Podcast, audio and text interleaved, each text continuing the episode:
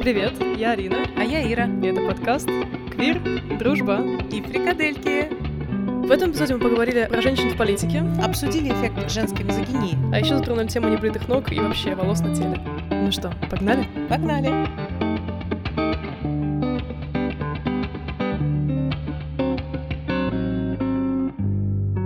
Я на этой неделе с интересом наблюдала за новостями из Эстонии и ждала субботы, чтобы с тобой об этом поговорить. Да, Эстония на неделю стала такой очень известной новостью, потому что написали про это Блумберг, Нью-Йорк Таймс, все огромные газеты мировые. Все паблики есть, да, сделали нас знаменитыми. Если вы не слышали о том, что сделала Эстонию знаменитой, то это тот факт, что в Эстонии теперь будет и премьер-министр, и президент, обе женщины. Да, я на самом деле рада этому, но так вздыхаю, потому что за этим, мне кажется, стоит немножко больше, чем до этого. Поэтому... Я такая, знаешь, разместила сторис в Инстаграме, что ура, там в Эстонии, значит, две женщины у руля, и Арина такая размещает сторис. Как жаль, что это только план Б. Я такая, что? Я вообще ничего не поняла. Так что расскажи нам, пожалуйста, что ты имела в виду. Ну, вообще тут такая две интересных истории, и эти истории развивались вокруг обеих женщин. У обеих этих женщин очень интересная история того, как они вообще пришли в политику и оказались на этой должности. И они очень неоднозначны, эти истории, потому что вот если взять историю нашего президента Керсти Кальюлайд, мы в 16 году выбирали президента, точнее не мы, а парламент. У нас мы напрямую не выбираем президента, народ не голосует, голосует только за парламент. И то как бы за кандидатов в парламент, и парламент уже выбирает как бы своих кандидатов и голосует внутри парламента. Так вот, парламент, у них было, значит, мне кажется, 4 раунда, где они не могли проголосовать за тех кандидатов, которые были выдвинуты разными партиями. Там тоже среди них была выдвинута женщина, Марина Кальюранд. Марина русская женщина и была очень долго министром иностранных дел. К сожалению, как говорится, ни один человек с русской фамилией никогда не будет президентом или премьер-министром Эстонии. Но об этом в другом эпизоде. Но, в общем, ни Марина, ни все другие кандидаты, конечно же, мужчин не прошли в последний раунд. И когда, значит, правительство не смогло как бы это сделать, эти кандидаты отвалились на каком-то моменте. То есть никто не смог дальше идти, потому что уже было как бы и много было конфликтов, все такое. И наш парламент ничего лучше не придумал, чем найти кандидата извне, который не проходил вот эту, получается, как гонку, что ли, да. И этим кандидатом оказалась Керсти. Так вот, на последнем этапе, когда уже была выдвинута Керсти Кальюлайд, парламент проголосовал за нее.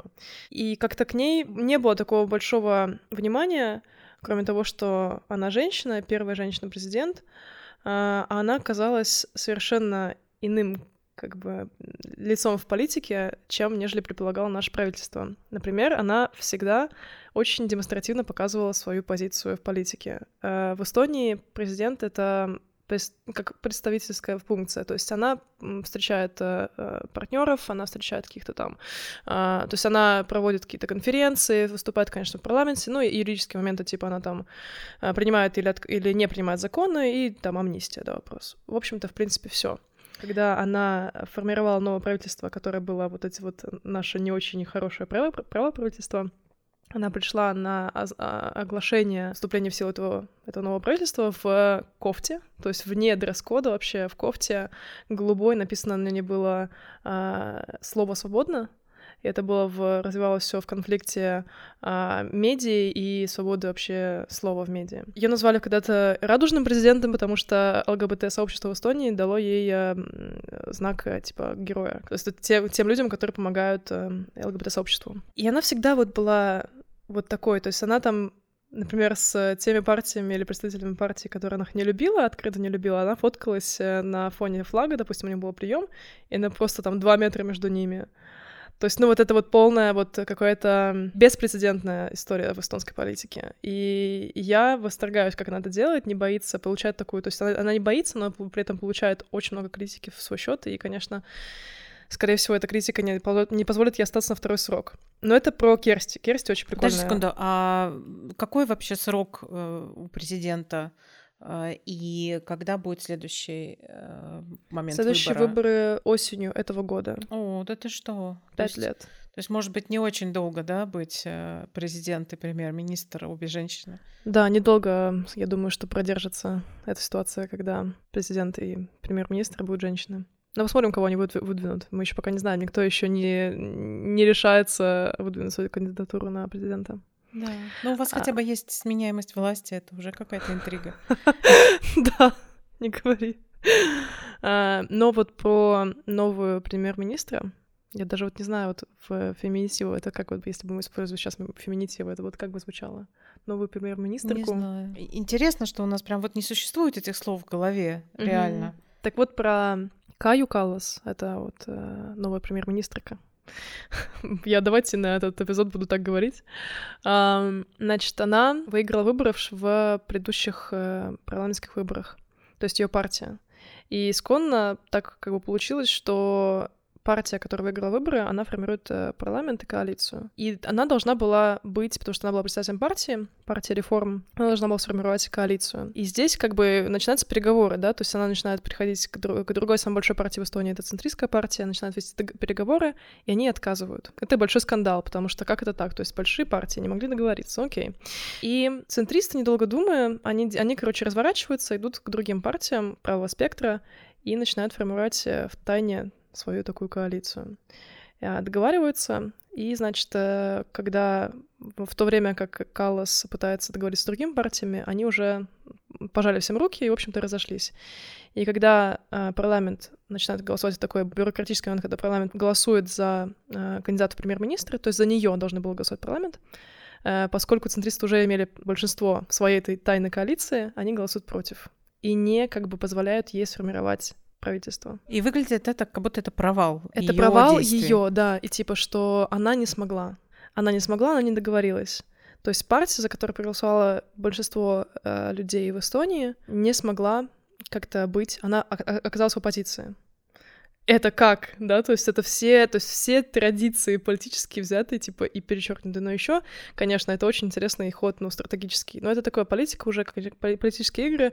Дорогие слушатели, мы обещаем, что про секс мы тоже поговорим.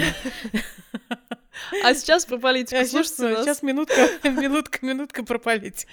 И вообще, как бы я вот думала тоже в такой момент, когда это все вот так вот получилось, если бы на ее месте был бы мужчина, было бы это так, отказали бы они ей, точнее, ему, да, то есть было бы это вот то, к чему бы они пришли, сформировалось бы то правительство, которое сформировалось, да, очень правое, очень консервативное, я думаю, нет, потому что в тот момент, как бы, иметь премьер-министра женщину было вот вообще что-то такое прям no-no-no, вот.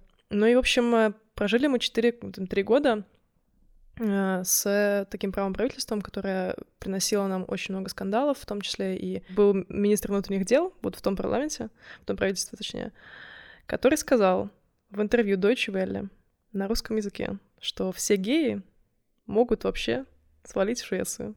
Ну, это был такой скандал прям на всю Ивановскую, знаешь. И также просто... На всю Нарвскую. Нарвскую, ага. Просто и все, конечно же, все эти большие...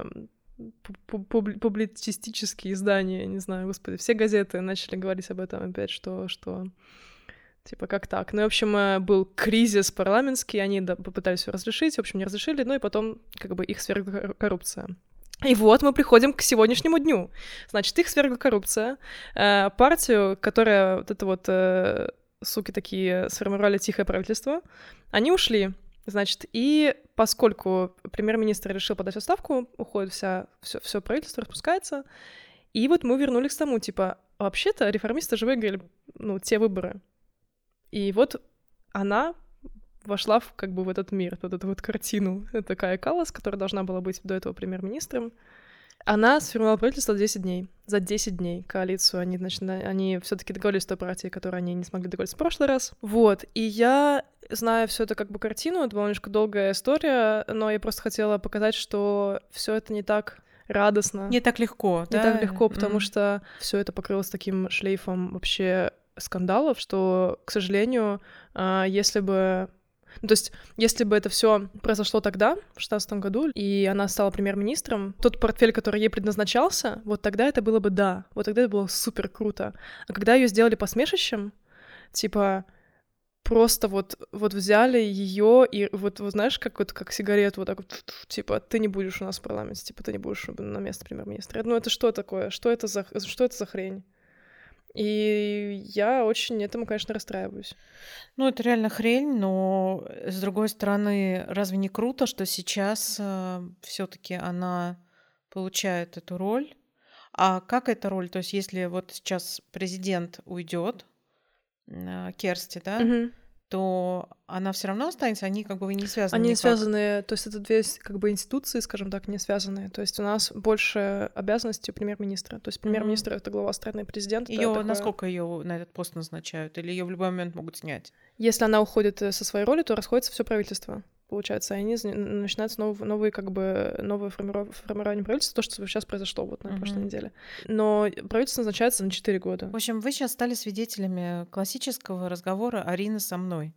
Потому что, когда мы обсуждаем, значит, политику, у нас это выглядит так. Я пишу что-нибудь типа «Трамп идиот», а Арина присылает мне 20 видео с рассказом о том, откуда взялось, какие, значит, причинно-следственные связи, какие связи вокруг этого, и это потрясающе, потому что я не могу сказать, что я равнодушна к политике, но когда ты рассказываешь какие-то портфели министров, какие-то правительства, формирования, то есть я настолько... Может быть, это проблема России, потому что, ну, здесь как бы нету ни возможности повлиять, по сути, на власть, ни какой-то сменяемости власти нету, и интерес от этого отсутствует, да, и за этим никто, мне кажется, вот, и не следит, то есть так вот очень поверхностно. А там, ну, вот этот министр или там... Все же понятно, все остальное, вот. А или ты считаешь, что это поколение, то есть вот ты со своими... Я думаю, что это маленькая страна, в которой довольно легко получить контакт с правительством.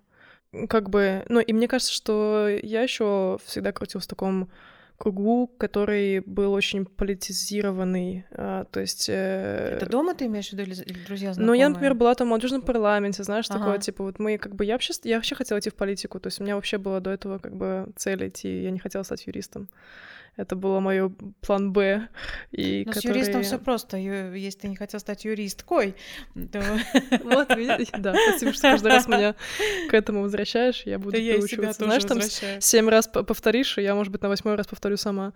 Ну вот, по крайней мере, я уже сделала шапку в профиле в Инстаграме такой. Да, очень круто. Тем не менее, я просто думаю, что это как бы мы реагируем довольно как бы остро на это, потому что это рядом с нами. В общем, мне интересно, это ужасно именно с той точки зрения. Я иногда теряю, правда, нить повествования, когда ты мне что-то рассказываешь. Я очень стараюсь это все в простых словах сказать, потому что, ну, конечно, правильно, мне чем проще, тем лучше. Ну, это потому что для человека, который не живет в Эстонии, это вообще, знаешь, типа, что происходит, что, какая, знаешь, ну, я понимаю, что это не так как бы легко. И, может быть, даже не так нужно. Но я просто хотела сказать, как бы моя мораль в том, просто можешь, пожалуйста, валидировать мои эмоции сейчас о том, что то, что они как бы сделали, и то, что как бы они не дали ей стать премьер-министром тогда, это... Очень плохо. Сейчас я, знаешь, я пытаюсь подобрать очень умное слово, а мне хочется плакать и звать маму, знаешь. Это так мило. Ну да. Ну, в общем, что это, возможно, связано с тем, что она женщина.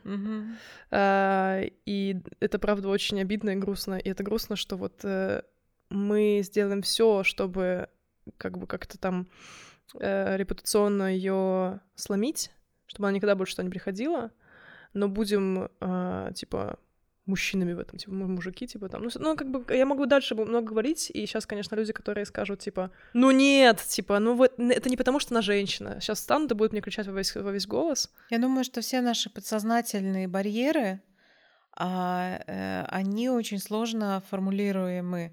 Их очень сложно увидеть.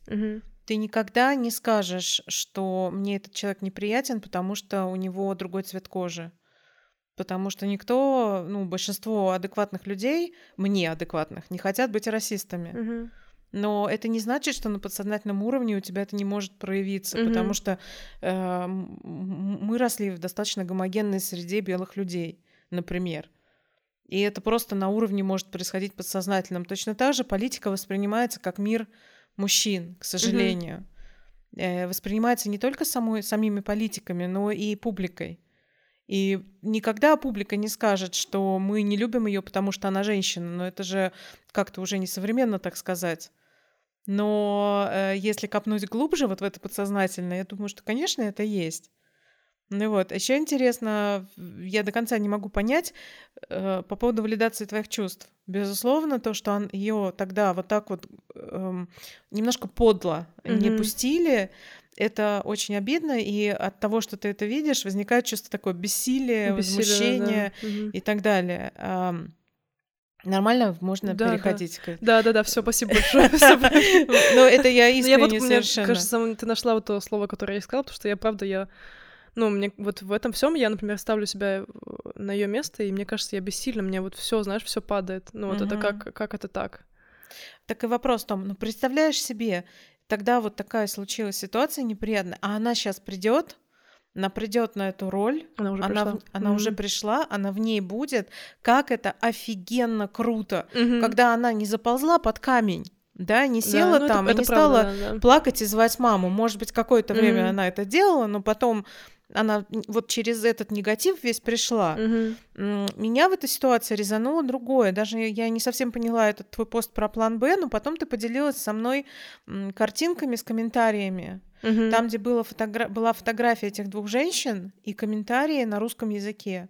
И у меня вообще волосы дыбом стали. Расскажи нам вот про это, что это было. Фотография после, я так понимаю, ну, типа как инаугурации, то есть после назначения на пост премьер-министра, фотография Керсти и Каја Каллас. Они стоят очень близко друг к другу, видно, что это такая прям womanhood, знаешь, но очень приятно, потому что, опять же, фотка Керсти с мужчиной, метр между ними, да, флаг стоит, еще там сколько-то там пространства, а они прям такие, прям плечико, короче, красавицы, прекрасное платье, суперские дизайнеры, там, эстонские дизайнеры, типа, в серьги и так далее, типа, прям все заметно, мы все знаем, ну, я, по крайней мере, значит, и вот... Как бы она в кедах. Типа, они обе в кедах. То есть платье коктейльное, капсульное, как называется, коктейльное. Ну, такие, типа, да. Очень такие официальные платья с тонким таким пояском и кеды.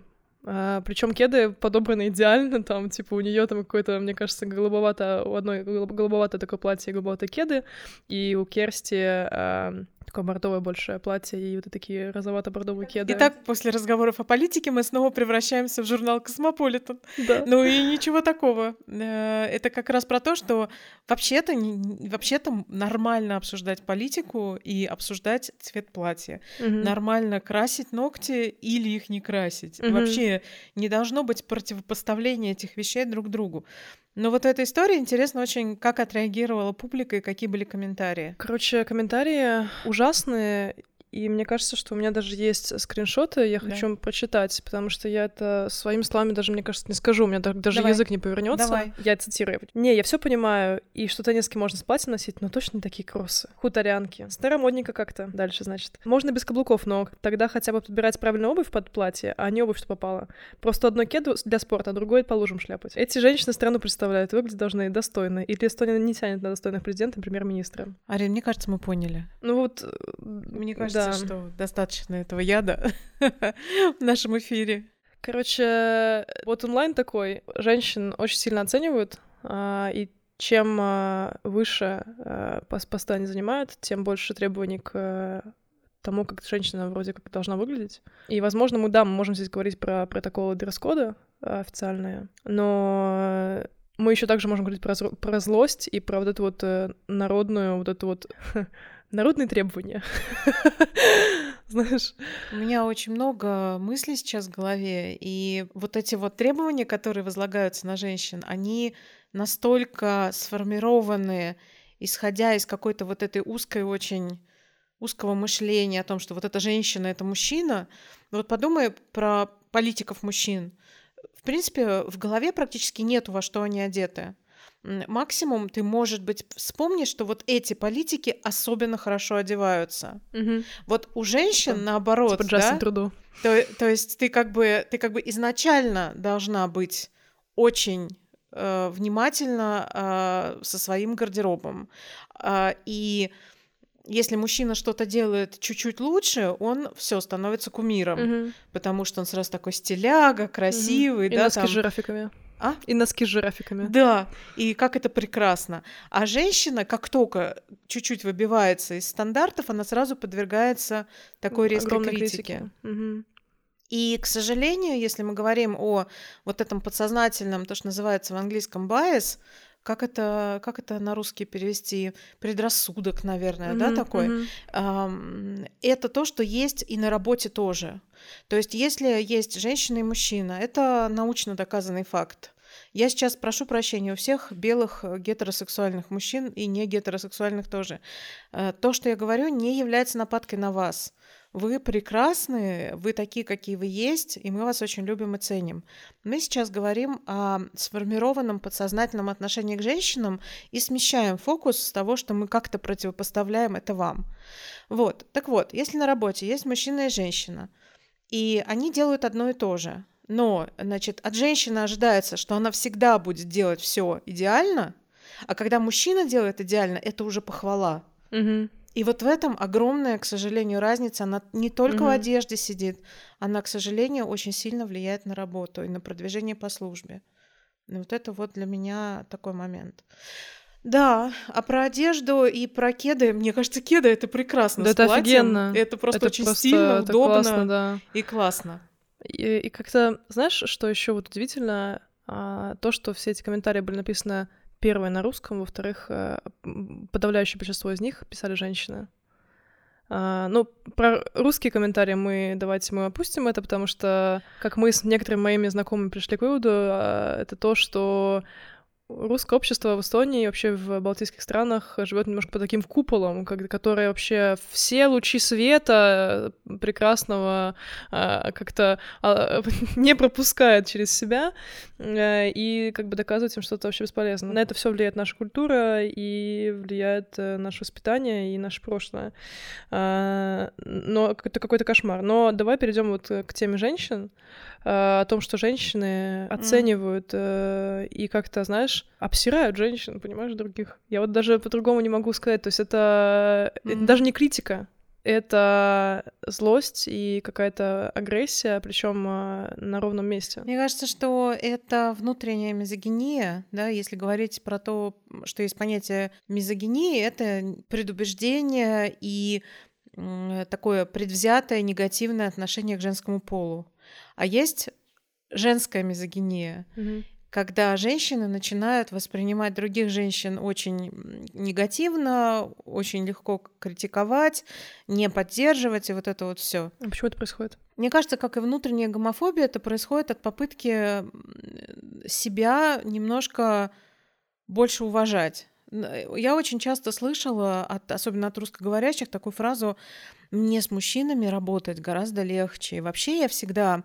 дружила с мальчиками, потому что вот мальчики, девочки, они такие, знаешь, сплетницы, и вообще, что они там делают, то ли дело мальчики, мы там шалаши строили, фашистов играли, там, не знаю, и так далее, и тому подобное. И вот отсюда это идет, то есть когда где-то в районе там старших групп детского садика начинается очень сильное разделение на мальчиков-девочек, то есть тебе уже общество объяснило, что мальчики не плачут, девочки ждут принцев, готовят еду, да, а мальчики, не знаю, просто весь мир радуется тому, что они есть.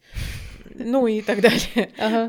Вот. И девочки такие: так, секундочку, а я тоже хочу, как вот герои там мультиков или там книжек, я тоже хочу быть вот такой, я хочу быть смелой, я там... и так далее. И возникают какие-то вот такие вот моменты, когда девочка начинает пытаться адаптироваться к социуму и приблизиться к группе, которую больше любят и больше уважают. И отдалиться от той группы, которая вызывает столько каких-то вот... странных чувств. Странных чувств, да. Угу. И вот это оттуда идет. Иногда говорят, что мизогиния и вообще ненависть типа женщин к женщинам возникает потому, что типа это борьба против друг друга за мужчин. Как тебе такая фраза? Ну, и же часто говорят на самом деле. Ну, типа борьба внутри женского комьюнити. Ну, я очень далека от этой борьбы, и я скорее вижу в этом попытку себя реализовать. Угу. И вот как появление этой конкурентности, это как вторичный признак попытки себя реализовать.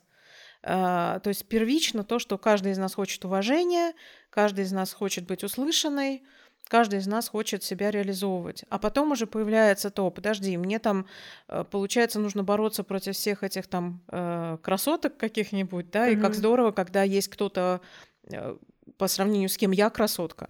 Почему бы мне себя сейчас не возвысить еще больше? Я еще, знаешь, думаю, что это тоже такая, как отражение тех требований, которые наложены на тебя лично, на других. То есть, если ты не можешь прийти на работу не накрашенной, типа, и не в платье, считается, что, типа, и все другие, знаешь, должны вот так же приходить на работу в платье с накрашенными губами на каблуках, знаешь. Ну да, типа, я же так инвестирую в то, чтобы вот быть на этом уровне, а она тут смеет получать удовольствие от жизни в теннисках. Не знаю, с весом выше среднего, да, там, не знаю, с ненакрашенными ногтями и без каблуков. Что это такое? Вот. И это вообще человеческий очень понятный момент, потому что, конечно, любая женщина, она очень много вынуждена фокусироваться на своей внешности.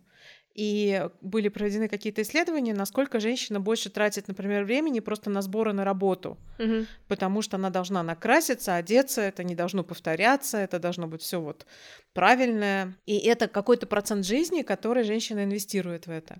Вот. И это очень интересно. Конечно, очень клево, когда можно эти стереотипы вдруг-то сказать, а, что-то я не буду ногти красить, и мне как бы будет норм.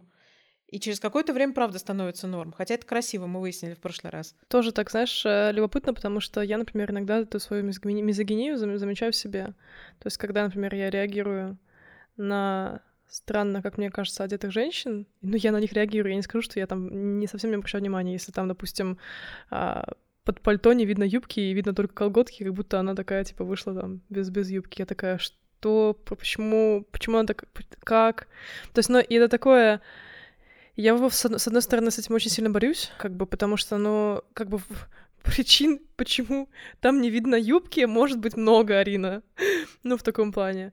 Но, с другой стороны, это так сильно, знаешь, закладывалось в наши головы, и, например, там, ну, моя мама этим все равно, как бы, то есть она говорит об этом, да, и я слушаю это все очень часто. Конечно, сейчас я уже могу там как-то остановить ее в своих каких-то проявлениях, например, в детстве, когда она это говорила, я не могла это сделать, и когда она тоже на меня там какие-то свои ожидания и там требования возлагала, я тоже это не могла остановить, ну, потому что я, во-первых, не знала, что такое мизогиния, что такое там женская, там, да, допустим, там красота и так далее, но это все кладу с годами.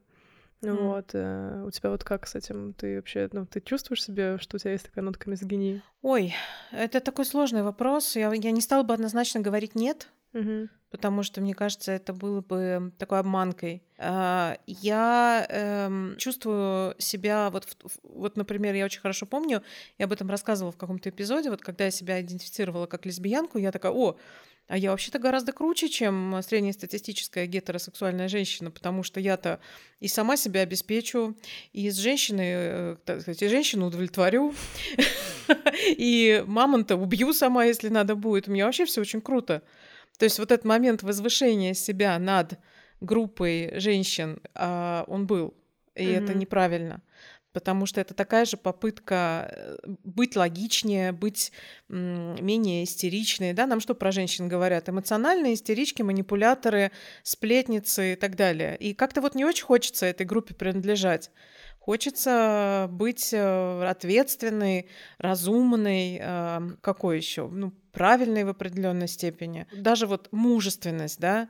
женственность, как сильно на нас эти слова накладывают какие-то ограничения. Вот это во мне однозначно есть, но мне кажется, я это давно осознала и очень давно уже с этим осознанно живу. Угу. Поэтому надеюсь, что это проявляется крайне редко, угу. если проявляется как-то. Еще одна фраза, которая мне на эту тему тоже вспоминается. Когда-то мне, значит, мама сказала такую фразу, когда к власти пришла женщина, она сказала... ну да, она же мужик в юбке. Ой, понимаешь, да? Типа эту фразу, то есть как бы если женщина волевая, сильная, смелая, грубая где-то, да, и такая вот может все, она мужик. То есть типа женщина такой не может быть. И мне так кольнуло за эту фразу. Я думаю, да боже, что ж такое-то? То есть, и часто, например, я слышу, как женщины себе так говорят. То есть я мужик в юбке, да, там в платье. У меня я в душе мужик. Вот, типа, вот потому что ты можешь порешать что-то, да, там, то есть ты мужик, или почему ты мужик, ты... Ну вот и Дудя смотришь интервью, и он очень часто там, если ему что-то нравится, типа, ну ты мужик. И это же похвала, это похвала, это типа, это да. И отсюда мы такие тоже, когда мы что-то хорошее делаем, о, мужик сказал, мужик сделал. Я, правда, говорю сейчас, мужик сказал, а я сделала. И это тоже работает, но все равно. Слушай, ну вот, окей, да, фраза есть, там, ты мужик, все такое, и ты там супер классный. А вот когда женщина себя говорят, или женщина говорят, что они мужик в юбке. Где твоя злость на этот счет? Ты же...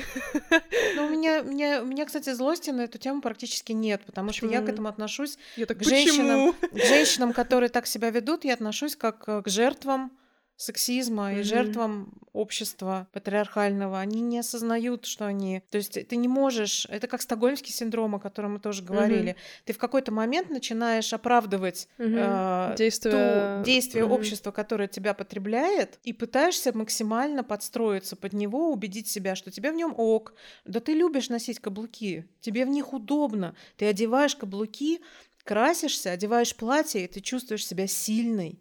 Ты чувствуешь себя готовой выйти на переговоры. Угу. Почему? Потому что ты знаешь, что никто не сможет тебя ни в чем упрекнуть. У тебя идеальное платье, у тебя каблуки, никто не напишет, что ты в дурацких кедах. Ты потратила 1,5 часа на макияж, ты потом его будешь 2 часа смывать. Вот, ну а кому какое дело? Зато ты готова выйти. У тебя деформировались уже косточки на ногах до такой степени, что тебе действительно в каблуках удобнее, чем без них, потому что уже у тебя весь организм под это подстроился. Поэтому я абсолютно спокойно к этому отношусь и даже часто не пытаюсь... Ну, я очень, очень спокойно про это могу говорить с этими женщинами. И еще, что меня тоже бесит, это то, что на как бы... внешность женщин, да, мы обращаем внимание, а на внешность мужчин мы редко обращаем внимание. Ну, это как ты сказала тоже об этом, что мы обращаем внимание только на тех мужчин, которые очень хорошо одеты. Но в остальном, в принципе, если мужчина одет, уже хорошо. Ну, и очень хорошо одет или очень красивое тело, да? И да, тогда мы обращаем на это внимание. Угу. Ну, что тоже своего рода такая субъективизация. А как бы, если там, допустим, у него где-то там на рубашке пропущена там пуговка, ну, там, или там она не застегнута, или там не глаженная рубашка, или там на локтях какие-то там, ну, потертости. Или вот эти пятна прекрасные под мышками, которые часто можно наблюдать. Да. Или если там, типа, через воротник видны волосы на груди, это вообще моё, это прям... О, если я увижу это, мне просто я не смогу на это смотреть, ужас какой. Мы об этом что-то не говорим, никто таких консультантных комментариев не пишет, когда фоткается политик, как сказала, что у него там под его подмышками большие те самые пятна. Но мы склонны как-то понимать вот в этот момент. То есть вот если, например, я на встрече с мужчиной, я вижу эти пятна, и я такая, ну ему там жарко, да, и он там, но у меня не возникает осуждения. Я не уверена по поводу своей реакции, если я такое увижу на женщине. Меня, наверное, это больше шокирует. Это ужасно, при том, насколько слышите, насколько я стараюсь как бы быть поистине там феминисткой, да? Ну, это не просто.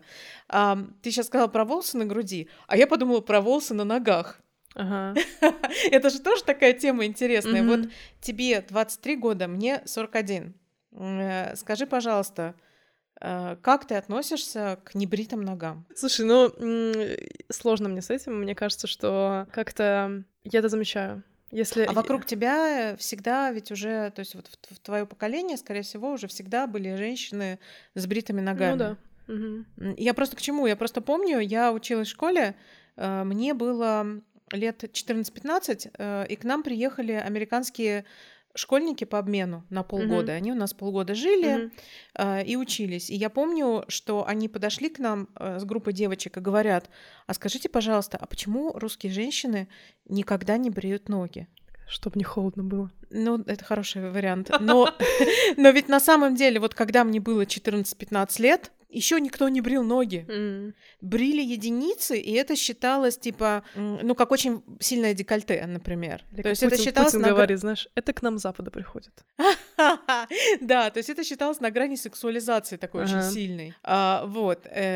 И поэтому у меня еще вот в моем подростковом в моих подростковых воспоминаниях небритые ноги — это ок. Но уже с тех пор прошло много лет, и я сейчас думаю о том, что я когда вижу небритые ноги там в автобусе, там, например, девочка едет в юбке с небритыми ногами, у меня первая реакция шока все равно. Я потом такая: о, круто, там, она молодец, она крутая. Да, что, типа, что у нее есть смелость как бы это сделать, потому что у меня ее нету. Конечно, я тоже вот так же, как и ты, думаю: о боже, а потом думаю: нифига себе. Ну, типа, в том плане, что нифига себе, это типа, что ты такая смелая, ты такая классная и все такое. Но для меня, конечно, все равно первый шок, он присутствует, и мне от этого очень не отделаться. Мы это с тобой часто обсуждаем, вообще наличие волос на теле как таковых. Для меня немножко болезненный вопрос, потому что я такой на перепутье в том плане, что я, с одной стороны, думаю: а почему мы должны бриться? Типа, это же нам принесло, во-первых, очень патриархальное общество, а во-вторых, вот этот вот аргумент, типа, что люди любят тело девочки, мне тоже не очень привлекает вообще аргумент, мне кажется, меня каждый раз от него придёргивает, но, тем не менее, я не могу с ним никак спорить, да? То есть это вот взять женщину-девственницу, типа, ну, вот девочку, вот, да, маленькую, да, то есть это же кошмар какой, да? С одной стороны, я думаю, вот это вот себя, да, а с другой стороны, я думаю...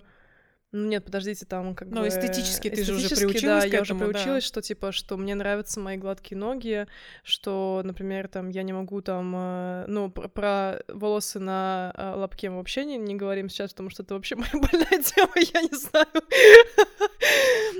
То есть, ну, как бы, конечно, вот это все, я думаю... С одной стороны, зачем я должна, в другой... Сейчас тебе придется раскрыть это. Значит, ты когда говоришь, что волосы на лобке — это твоя больная тема, что ты имеешь в виду? Нет. Не должна я ничего раскрывать. Что-то я вообще сегодня говорю одна в подкасте. Давай ты говори. Ну, я что имею сказать на эту тему? Так получилось, что я принадлежу к категории очень волосатых женщин. То есть я, в принципе, очень волосатая женщина. Саша, у меня практически... This was unexpected. Нет, но у меня практически нету мест на теле, где у меня нет волос. То есть у меня, естественно, ну, понятно, это женский тип волосатости, но волосы есть, те, такие или иные. И для меня как бы момент такой вот, как бы я могу брить ноги, но я, например, не буду убирать волосы с рук, потому что я не хочу посвятить всю свою жизнь борьбе с тем, чтобы кому-то было на меня приятно или неприятно смотреть. И это тяжелая такая тема, но мне помогает то, что действительно мое становление как личности было еще в тот период, когда это не так было распространено. Мне кажется, я бы с ума сошла, если бы я бы родилась вот там на 20 лет позже, когда это настолько сильно в головах у людей стало сидеть, что обязательно должно быть все гладенькое, чистенькое. Почему там, ты и так далее. С ума? Если бы ты родилась бы в этом, ты бы как я, значит, ты видела только голые тела. Ну, я бы сошла с ума за собой в этом плане следить, потому что это очень затратно, потому что та же лазерная эпиляция с моего тела не убирает волосы. Ну, это, во-первых, это затратно, во-вторых, это больно. Типа, это если там, допустим, пользоваться только станком, то это дорого каждый раз, да, типа... Это ну, время, это время, силы, да. И это вообще дискомфорт. И вот когда мы об этом говорим, понимаешь, мне вот хочется сказать, типа, и зачем мы это все делаем, да, и мы возвращаемся к той мысли о том, что может не бриться. Я считаю, что здесь и то, и другое имеет право на существование. Нравятся тебе гладкие ноги — брей. То есть самое главное, чтобы ты при этом там не осуждала условно человека, который этого делать не будет. Список золотых цитат Иры. Нравится тебе брить ноги? Брей. Или советы от Иры. Но я реально так считаю, что и в этом, собственно, суть феминизма в том, что у каждой должен быть выбор. Хочешь ребенка, рожай ребенка. Не хочешь ребенка, не рожай. Хочешь голый лобок, на тебе голый лобок. Я, например, я люблю женщин. В моем понимании у взрослой женщины Ира, есть тоже волосы. Все уже поняли. А, волосы у женщин. То есть это... Потому что ты любишь женщин, понимаешь, уже все знают. Нет, послушайте. Я должна вам рассказать. Так что у женщин есть? Еще раз. Ну, женщины есть тело. Оно может быть не идеальным, оно может быть, там, не знаю, с растяжками, оно может быть с волосяным покровом, оно может быть со шрамами, с татуировками, с чем угодно. Вот, то есть ради прикола оно может быть голеньким, и это тоже весело. Ну, то есть каждый вариант имеет право на существование, пока мы не приходим к другим людям и не говорим, это отвратительно. Важно же просто, чтобы мы как бы свои вот эти восприятия красоты не переносили на других людей и по-доброму к этому относились. Вот и все. Мне кажется, в этом суть. Вообще это все, красота женщин. Мы опять возвращаемся к тому разговору, да, про красоту и те стандарты красоты, которые мы знаем, которые мы видим с рождения, как они могут меняться или не меняться, оставаться константными. И да, конечно, это все очень, непросто, и все это по-разному к этому по-разному относятся. А ты знала, что раньше, не помню в каком веке, наверное, 18-17, может быть, даже 18-19, женский оргазм считалось, что женщина не испытывает оргазмов и вообще не должна иметь сексуального влечения. И если женщина имела сексуальное влечение, это считалось истерией и психическим заболеванием. Мне сложно в это поверить. Слушай, как много нам открытий. Они не снимали секс? Да, это были как-то они не... Подожди, секс или, это типа, же для продолжения рода. Или только мужчины, могли испытывать это прекрасное, высокое чувство оргазма и... Именно поэтому было нормально, что мужчина имел там любовниц, ходил к проституткам и так далее, а женщина, она как бы была вот... как обычно, хранительница очага и так далее. Офигеть. Да.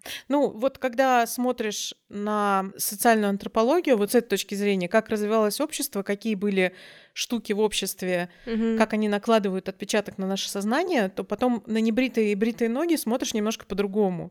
Уже не через призму того, что там я привыкла, что это так, а через призму того, что, естественно, когда волосы на ногах такие есть. То есть это то, как задумала природа. Это прикольная тема, мы про нее наверняка еще будем разговаривать, потому что мы ее так показательно затронули. Но вернемся к мизогинии и к кедам. К сожалению, вот так как бы оно есть. У нас есть очень высокие требования к своему племени. У нас у самих. Мне всегда очень нравится такая тема, что за каждой сильной женщиной стоит несколько других сильных женщин, которые ее поддержали или помогли в какой-то момент. И вот этот момент, а давайте вместо того, чтобы смотреть, какие у нее кеды и как хорошо она побрила ноги, и не знаю, где у нее какое пятно, давайте делать друг другу комплименты, помогать друг другу в работе и иметь то самое сестринство, которое, возможно, может изменить наше восприятие друг друга из конкурентной среды в поддерживающую среду. Я вообще никогда не чувствовала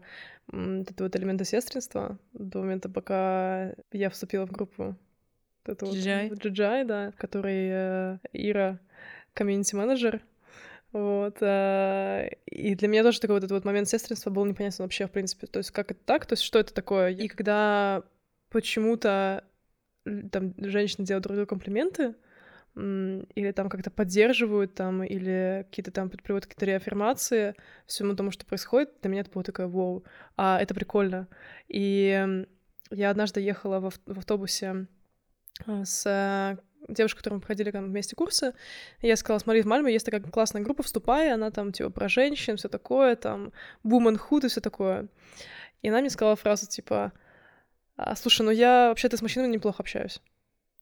Я там задвигаю про womanhood, про то, что как классно быть вместе с поддерживающим сообществом.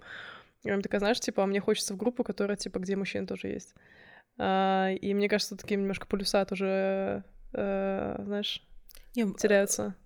Где мужчины тоже есть, это прекрасно.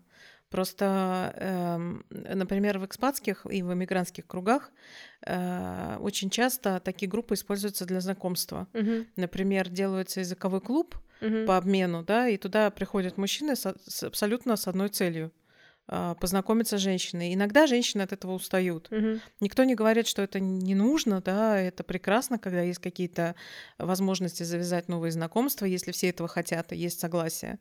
Но вот этот момент безопасной среды — это то, что uh-huh. мы вот в этом комьюнити пытаемся создать.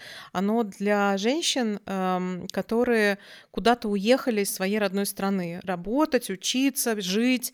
И когда нарушаются социальные связи, очень тяжело. И хочется найти там друзей женского пола, с которыми mm-hmm. можно поговорить обо всем абсолютно mm-hmm. открыто и найти поддержку. Про небритые ноги, про знакомство с мужчинами, неважно. И вот тогда есть вот эта группа Girl Gone International, и она есть во многих очень городах, если вы нас слушаете не из своей родной страны. И даже, может быть, с родной страны. Да, кстати, да. То... Но хотите вот такого международного общения с женщинами, причем группа инклюзивная, то есть небинарные люди и транс-женщины тоже там присутствуют. Пожалуйста, Facebook вам мы в помощь. Название да. тоже в описании. Да. А вообще вот заканчивая вот этот цикл мыслей, я вспоминаю то, что ты мне сказала, когда мы тоже обсуждали вообще феномен GGI, о том, что мужчинам вот это вот братство как таковое не нужно. Оно есть. То есть оно есть.